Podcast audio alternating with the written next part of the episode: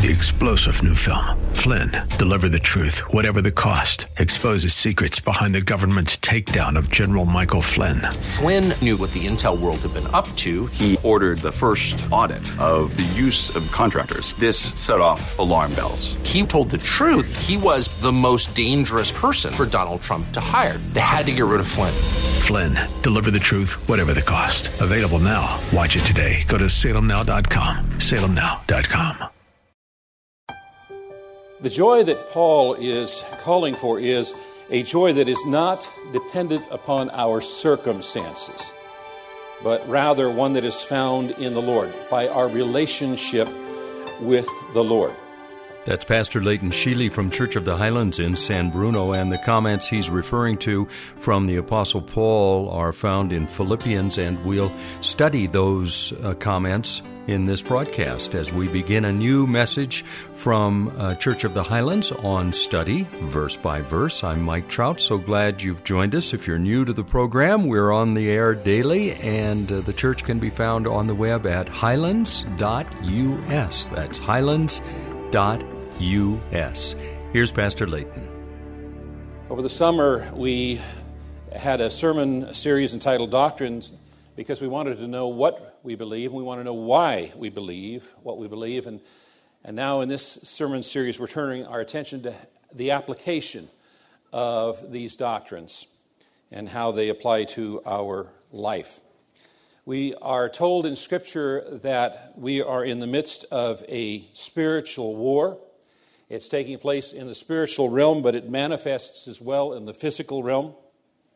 It is a conflict between the kingdoms of light and, the, and, the, and darkness, and we are involved in that uh, conflict. Uh, Satan has a strategy to steal, kill, and destroy. Uh, he seduced the first man and the first woman into rebellion against God by attacking her mind. That is made clear in 2 Corinthians 11:3 where Paul writes, But I'm afraid lest as the serpent deceived Eve by his craftiness, your minds should be led astray from the simplicity and purity of devotion to Christ. So we ask the question why would Satan want to attack the mind? And the answer is it's in the mind where God communicates and reveals his will to us. Romans 12, 2 says, Don't copy the behavior and customs of this world, but let God transform you into a new person by changing the way you think. Then you will learn to know God's will for you, which is good and pleasing and perfect. So, much of the spiritual battle eh, that we are engaged in takes place in our mind, where arguments, theories, and reasonings occur. And so it's very important that we take captive every thought because our thoughts produce our words and our deeds. Proverbs 23 7 says, For as he thinks within himself, so he is. What the scripture is saying is, we become what we think. What we think affects who we become. There's an old wisdom saying that goes something like this Sow a thought, reap an action.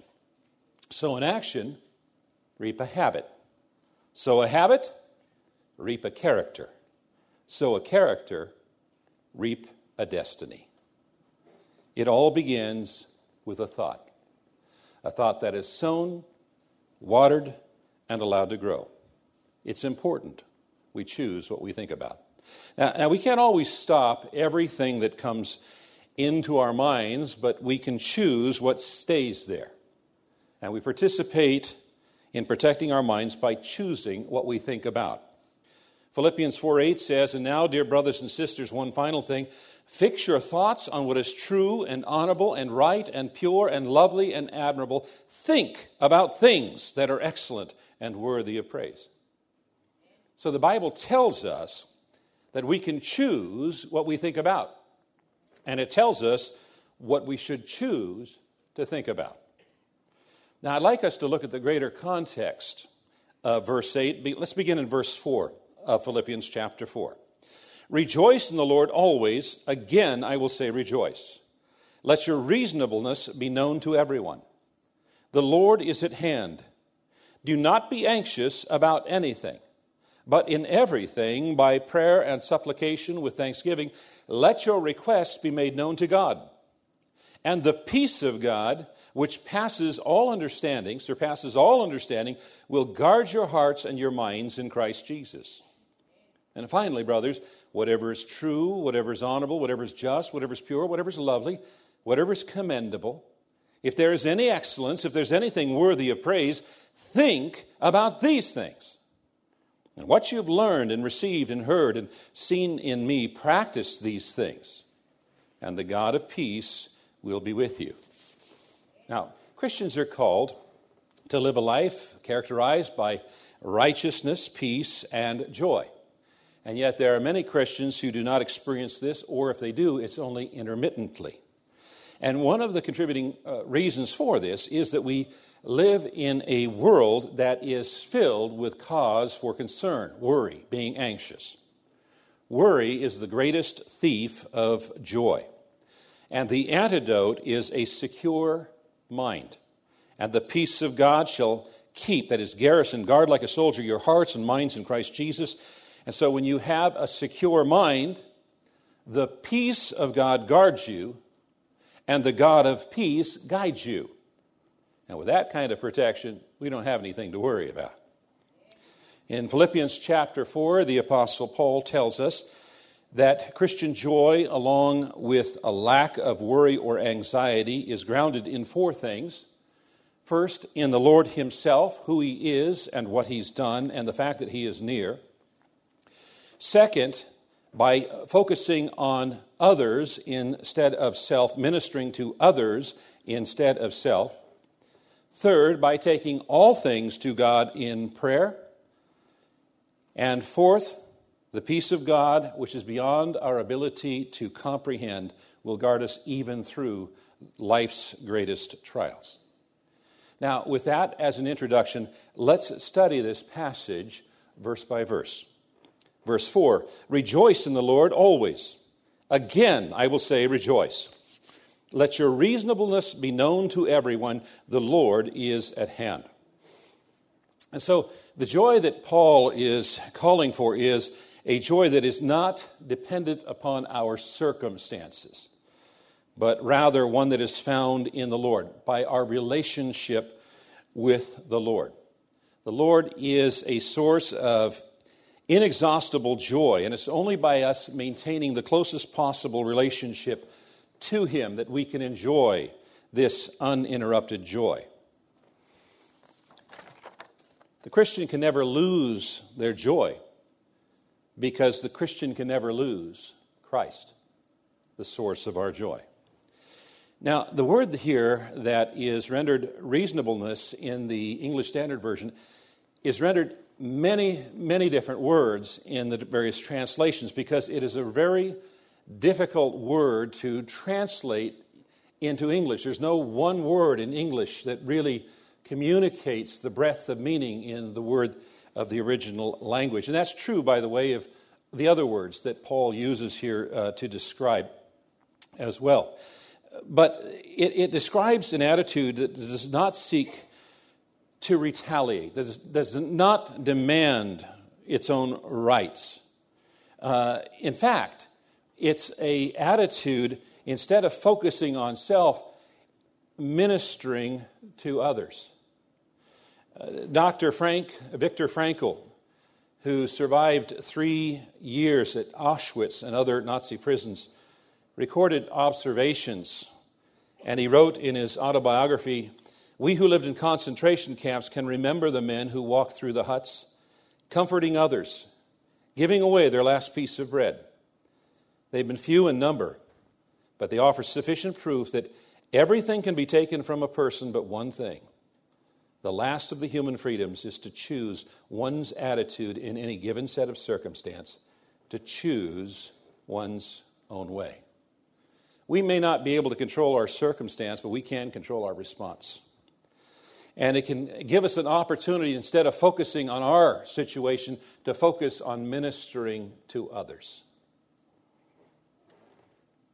Focus on ministering to others.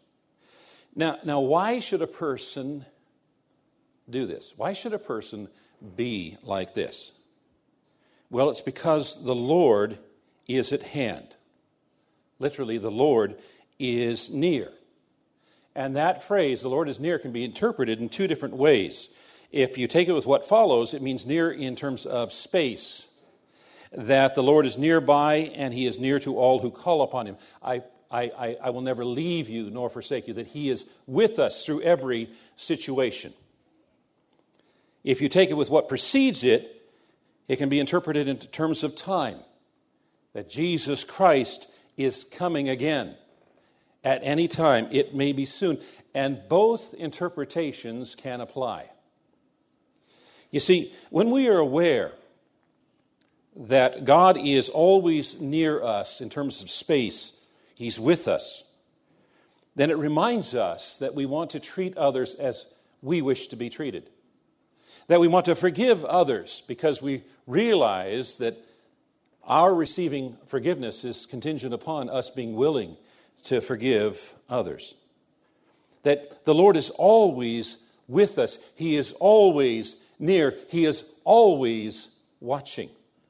And we want to do what is pleasing to Him. And then in the second interpretation, when we're aware that Jesus Christ is coming again, we are reminded that when Jesus Christ comes, He's going to bring rewards, but He's also going to bring justice. And sometimes we can get disturbed when we see people that are in government and business and church leadership who have somehow avoided being brought to justice in this world.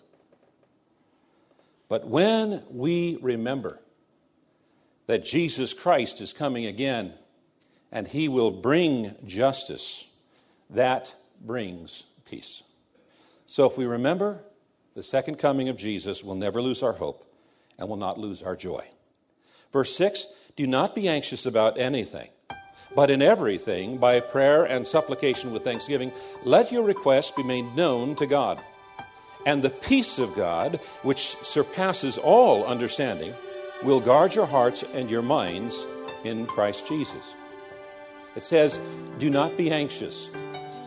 Do not worry. What is worry? And we'll pick it up right there on the next edition of Study Verse by Verse. And if you think you know the answer to that question, well, you might be surprised with what Pastor Leighton Sheely has to say. This is an outreach ministry of Church of the Highlands in San Bruno, and they're on the web at highlands.us. Um, on the website, there is a great link that simply says, If you're new, click here. Um, and all the details about the church are then shared with you, and I find them incredibly helpful, especially if I've not been to the church before. And I think you will as well. If you're looking for a church home, please check out highlands.us for all the information about Church of the Highlands in San Bruno. And if you can, join us tomorrow at the same time when Pastor Layton will once again open the Word of God and we will study verse by verse.